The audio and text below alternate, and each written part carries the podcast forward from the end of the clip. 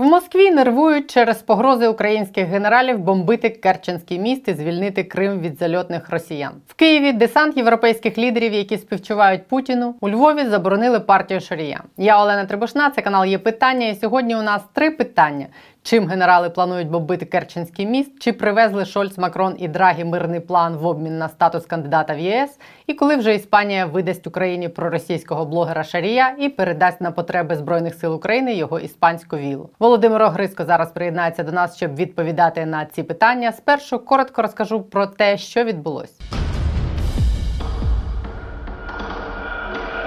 Отже, Україна має намір відвоювати всі свої території, включно з Кримом і, можливо, з застосуванням західної зброї. Таку заяву в інтерв'ю американському CNN зробив Олексій Резніков. Цитую: американська зброя допоможе Україні повернути окуповані Росією території, включаючи Крим і Донбас, заявив міністр оборони України Олексій Резніков Меттю Ченсу в ексклюзивному інтерв'ю CNN в Брюсселі. Міністр оборони заявив, що першим кроком стане стабілізація ситуації на місцях. Другий етап відкинути російські війська на позиції перед вторгненням 24 лютого. На третьому етапі будуть обговорення з партнерами України про те, як звільняти території, включаючи Крим. Вже другий день поспіль Україна змушує Кремль, та й не тільки Кремль, а й пересічних росіян нервуватись через наш Кримський півострів. Днями генерал-майор Дмитро Марченко, який керує обороною Миколаївщини, в інтерв'ю Радіо Свобода сказав, що Керченський міст, через який росіяни перекидають зброю і військових для атаки на українські південь це одна з головних мішеней Збройних сил України. Керченский мост – это одна из целей? Да, это сто процентов. Да? Это ну, не секрет ни для их военных, ни для наших военных, ни для их гражданских, ни для наших гражданских. Это будет цель номер один для поражения.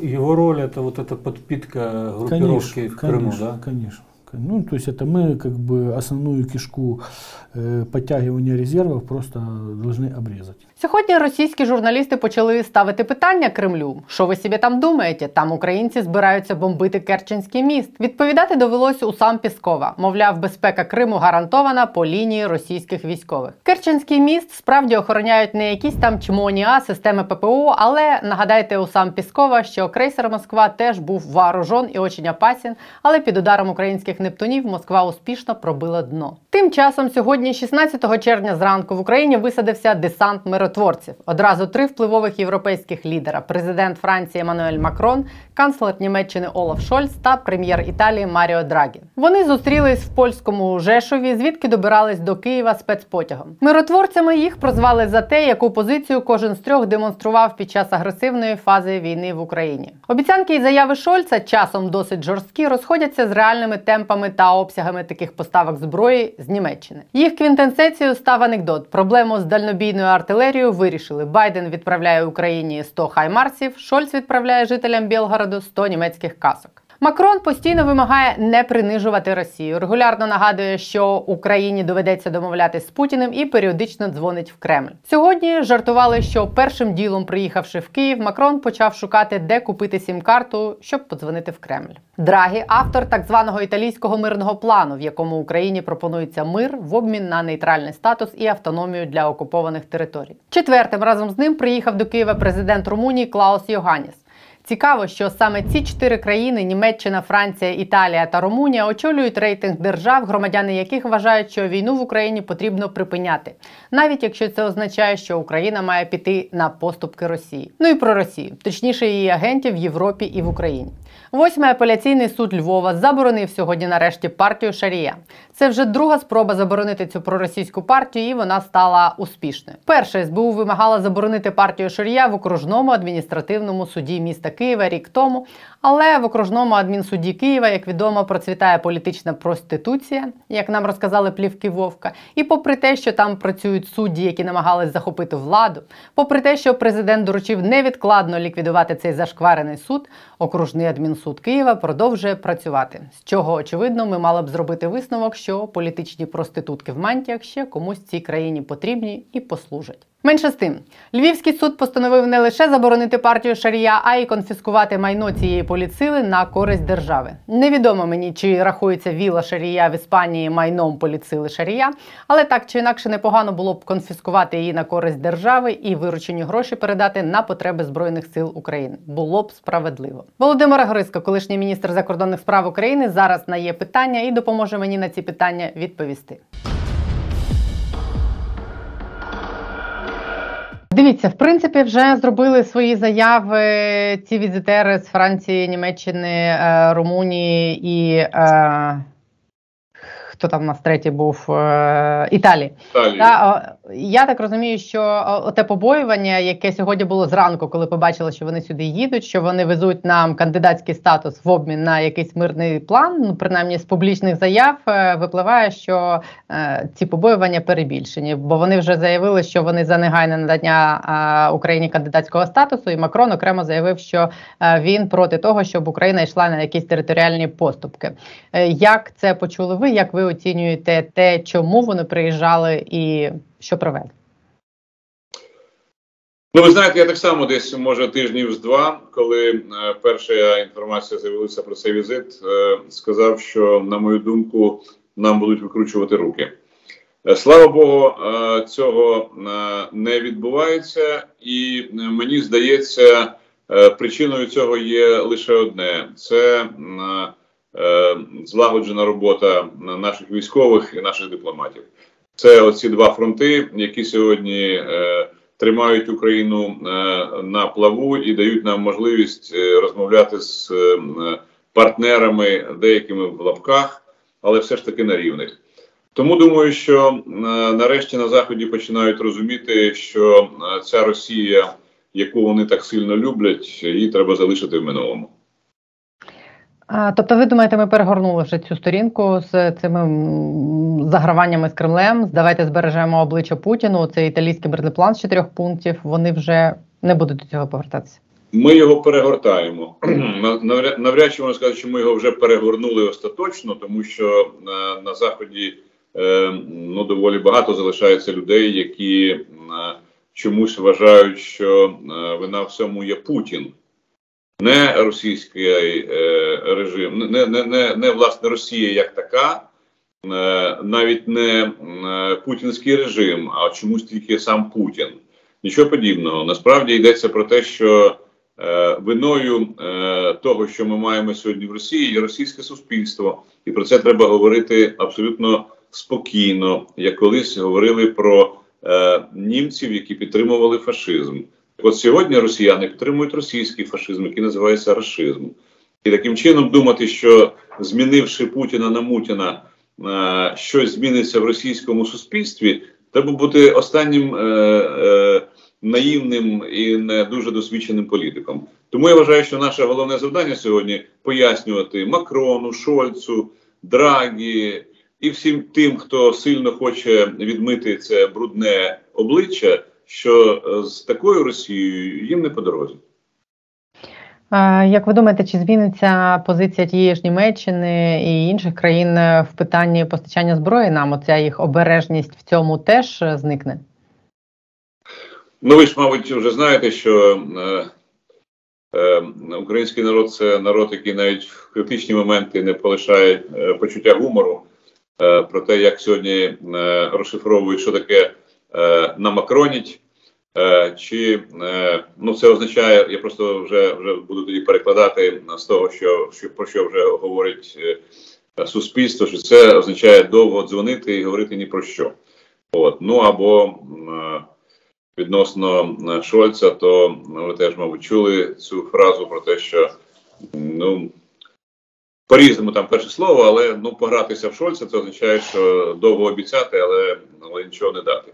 От я думаю, що знаєте, після сьогоднішнього відвідання е, розбомбленого Ірпеня е, е, і у Шольца. І у Макрона, і у Драгі, е, е, я думаю, що суто по-людськи е, позиція зміниться. Бо коли це теоретично, коли це по телебаченню, це як знаєте, в якомусь фільмі жахів. А коли ти стоїш перед розбомбленим е, містом, коли ти бачиш, що це реальність сьогодення, то тоді думаю, що треба приймати рішення. І от я вам скажу чесно, е, от позиція Європейської комісії, мені здається, багато в чому була е, сформульована е, пані фон яка побувала в Бучі. І після цього, от я просто дивився на її обличчя, коли вона от на її емоції, я зрозумів, що це просто стало частиною її світосприйняття. Що з таким в лапках партнером, як Росія, е, вже далі йти нема куди. Це далі буде просто геноцид е, вже не відносно українців, а відносно європейців, всіх інших. Тому думаю, що зараз е, настане час і для Шольца переосмислити те, що він робить, і замість там тих кількох гаубиць чи бронемашин ми маємо отримати справді сотні. Е, Щодо а, кандидатського статусу, пролунала така фраза, що а, вони за надання нам кандидатського статусу, що кандидатський статус нам дадуть, е, але з дорожньою картою і з урахуванням ситуації на Західних Балканах. Це про що може бути мова? Е, Ви знаєте, е, західна бюрократія, вона дуже, е, дуже е, взаємо якось так е, збалансована і пов'язана. Тобто, якщо вони роблять щось е, в одному кутку Європи, то обов'язково дивляться, як це буде е, сприйматися в іншому. Ну і до речі, нарешті я думаю, вони зрозуміють, що е, не можна е, десятиліттями обіцяти і нічого не робити, е, зокрема і відносно Західних Балкан. Е, Тут я загрози ніякої, чесно кажучи, не бачу. Е, Ми не граємося і не біжимо на випередки, хто перший добіжить е, країни Західних Балкан чи Україна. Я думаю, що ми отримаємо цей статус кандидата, але з певними умовами, лише виконавши які, ми зможемо перейти до другого етапу до початку переговорів. Ну але в принципі я вважаю це більш-менш нормальне рішення, тому що ну судову реформу треба в принципі нам, а не французам чи німцям чи, чи бельгійцям. Е, Ну, верховенство права це те, що ну є е, основою е, е, будь-якого нормального цивілізованого суспільства. А якщо у нас процвітає е, процвітає телефонне право, то тоді вибачайте, нам поки що там нема що шукати, і так далі. Тому я думаю, що е, м'яч буде на нашому боці, і тоді вже ми з вами, ви як засоби масової інформації, а ми як громадянське суспільство будемо тиснути на владу і вимагати від неї, щоб ті речі, які потрібні в кінцевому рахунку нам, нарешті виконувалися. Чи спостерігали ви за вчорашньою зустрічю в Рамштайні? Чи задоволені ви е, її результатами і тим, що було озвучено після? Е, Це лише крок, крок е, на превеликий жаль, невеликий. І сказати, що ми, українці, маємо бути задоволені, боюсь, що це було б е, явним перебільшенням. Це, на жаль, не те, на що ми розраховуємо для того, щоб максимально швидко припинити е, війну з переможним для України результатом. Е, Поки що до нас продовжують приглядатися. Чи ми робимо те, що обіцяємо, чи ми можемо використовувати цю це озброєння так, як, як, як потрібно? На жаль, е, ця обережність коштує нам щодня е, ну дуже дуже дорого.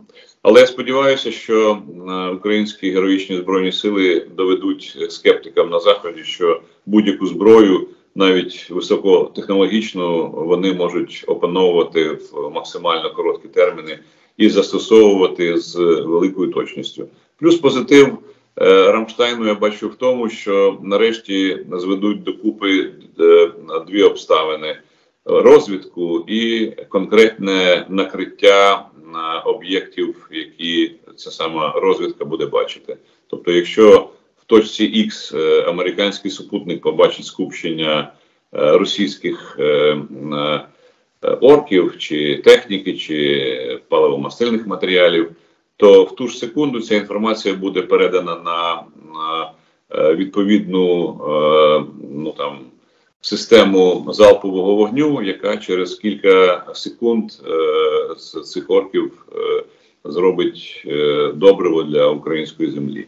От, власне, це мені здається буде надзвичайно важливим етапом в протистоянні з російською цією ордою. Щодо високоточної зброї і обережності заходу, Е, вчора Резніков дав інтерв'ю е, CNN, там, будучи в Брюсселі, в якому він сказав е, публічно і досить відверто, що Україна має намір звільняти Крим, і що можливо це буде відбуватися з залученням цієї західної зброї. І одночасно кілька днів тому Марченко, який керує обороною Миколаївщини, дав інтерв'ю Радіо Свобода, в якому він сказав, що Керченський міст є одним з головних об'єктів мішені мішеней збройних сил України, і це все пролунало так публічно. Те, що сказав Резніков в американських змі, пролунало. Те, що сказав Марченко, сьогодні вже в Кремлі коментують. Пісков вже там всіх заспокоює, що надійно захищений Керченський міст. Е, Як вам здається, чи те, що вони дозволяють собі публічно казати ці речі, знаючи, що для заходу це була така пересторога, що ми можемо бомбити російські території цією дальнобійною зброєю, те, що Резніков, зокрема, публічно став про це говорити, чи не го- є це ознакою того, що з заходу немає вже тої обережності, що вони змінили свою позицію в цьому? Ну, пані Олено, дивіться, ну хіба е, Крим це е, російська територія? Це українська територія. Хоч там хай Песков там, чи, чи, чи Путін, чи хто зав, чи, чи хто завгодно там розповідають про те, що це їхня територія. Ну, ну вони можуть оголосити частину місяця своєї території. Ну і що? Е, Це нас не повинно жодним чином стримувати, бо це е, українська територія, це земля, яка належить Україні, Україні е, за всіма міжнародно-правовими документами. Те, що Росія їх порушила, ну так це її проблеми, це не наші проблеми. І таким чином е, відновлення нашої територіальної цілісності це ті речі, під якими підписалися, до речі, всі наші західні партнери. Ну задайте Кримську платформу. Приїхали всі і сказали, що так, Крим це Україна, і жодних спроб е, змінити цю ситуацію не буде. Тому, до речі, на цьому тлі заяви е, пана Макрона е, про якісь там територіальні поступки і так далі виглядали доволі безглуздо, тому що це фактично перекреслювало його ж позицію заявлену на ну не його, а позицію Франції, заявленою е, під час цієї ж кримської платформи і так далі, чи відносно Донбасу. Тому я думаю, тут нічого надзвичайного немає. Ми абсолютно правильно, мені здається, голосно і чітко говоримо. Е, Ніяких надій у Московії відносно того, що ми можемо піти на якісь поступки для того, щоб зупинити війну, не буде. Тим більше е, маючи е, ну за собою, ну що не менше зараз на рівні, хоча й заяв, але підтримку, ну і все ж таки практичні речі, які ми отримуємо від західних партнерів, які дають нам надію на те, що з часом у нас буде реальна перевага і можливості для контрнаступу, який для Росії завершиться тим, що ніякого Кримського мосту не буде. Ну хіба що ми згадаємо про карти е, часів УНР, коли е, вся Кубань була українською. Ну, тоді ми подумаємо, можливо, тоді його залишимо як внутрішньоукраїнський міст, а там вже далі будемо дивитися. Ну, Теоретично розвиваючи вашу думку, ми можемо думати, що в кінець кінцем Сполучені Штати нам дадуть такі ті дальнобійні ракети, які нам дозволять той міст завалити, чи, Ну, чи е, звільнити міст- Крим. Да, міст завалити, я думаю, це е, ну на, на най, найменша проблема. Я думаю, що зараз найважливіше це отримати е, достатню кількість гарпунів і в, в комплекті з нашими Нептунами е, просто звільнити Чорне море від російського чорноморського флоту. Е, І от тоді, до речі, е, зникає питання про продовольчі е, проблеми, про транспортування нашого зерна на, на, на експорт і так далі. так далі. Адже сьогодні фактично Чорноморський флот е, окупував е, ну, практично там, я знаю, ну, е, більше ніж половину Чорного моря. Е, Наші західні партнери на це дивляться поки що крізь пальці, і мене здивувала, чесно кажучи, остання заява Байдена, що е, ну мовляв, ми будемо е, ну там будувати якісь там зерносховища на кордоні з Польщею для того, щоб можна було там перевалкою займатися цим експортом. Та нічого подібного. Нам потрібно не зерносховище будувати, нам потрібно дати достатню кількість оцих от е, ракет для того, щоб потопити Чорноморський флот, і це абсолютно реалістичні речі. Ну я думаю, все таки е, час своє візьме, і ми до цього так само дійдемо. І після цього е, не треба буде думати про е, якісь зерносховища чи е, вирішувати з ООН питання про транспортування українського зерна. Це українські територіальні води. Ми в них робимо все, що ми вважаємо за доцільне, включаючи звичайно з Кримом. Ну а те, що в останньому пакеті, у цьому підписаному вчора Байденом, нам дають дві системи гарпун, чи не означає це, що вони таке рішення і прийняли, щоб ми самі військовим способом вирішували свої проблеми в Чорному морі?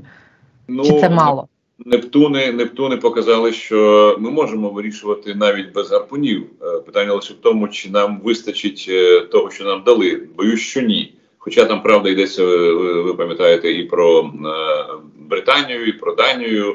Одним словом, там з е, міру панітки, як кажуть, е, можливо, назбираємо стільки, щоб е, ну е, ключові е, оці е, кораблі е, були під прицілом, і в потрібний момент ну пішли шукати е, крейсер Москва е, за тим же, за тим же, так би мовити, напрямком, який вже давно всім відомий. Чи стежите ви, що там зараз е, відбувається в Кремлі за новинами з Росії? Чи е, не бачите ви там ознак того, що оточення Путіна теж збирається шукати якийсь спосіб вирішити проблему Путіна їх власними силами? Ну, ви знаєте, е, для них це був би найрозумніший варіант. Е, Тому що е, ну, альтернатива цьому є е, ну, тотальна поразка Росії, як на полі бою, так і економічна поразка. Ми ж чуємо від західних партнерів, що ніхто не збирається санкції відміняти, а навпаки, їх будуть посилювати.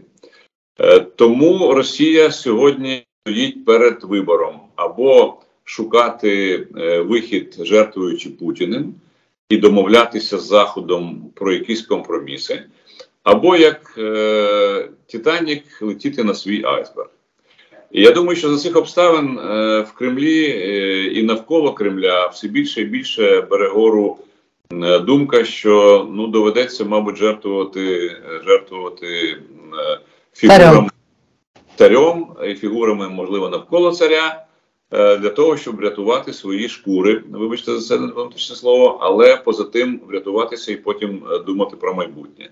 Я думаю, що ключовими фігурами тут будуть не Патрушев там чи, чи, чи Медведєв, чи вся ця е, навколо путінська братія, а будуть олігархи, які ще там мають доволі серйозну вагу, і які будуть просто думати про свої в першу чергу економічні, ну а потім і особисті інтереси. І вони знайдуть можливість, е, е, вибачте на слові, купити будь-кого, тому що грошей у них для цього достатньо. А е, навіть ну от те оточення, яке є навколо Путіна, ну не найближче, а трошечки далі, воно купиться з потрохами, тому що ну така в Росії традиція. Ну тож без цього ж не буває. Сьогодні, до речі, був чудовий чудова ілюстрація була до цього. Е, Прокуратура американська конфіскує 5 мільйонів доларів, які належать Константину Малафєєву, цьому е, монархісту, який пропонує зробити Путіна імператором. Ну, це правда. Е, Ну, знаєте, я думаю, що е, справді для е, всіх цих людей наступають погані часи. Ну, дивіться, якщо вже міністр фінансів Росії сьогодні запропонував е, чиновникам пересісти на ладу, ну то це вже е, означає, що приїхали. Ну, я би продовжуючи цю думку, запропонував би сісти на москвичі. Е, такий був е, ретроавтомобіль. Ну то взагалі було б е, було б е, ну якраз Концептуально.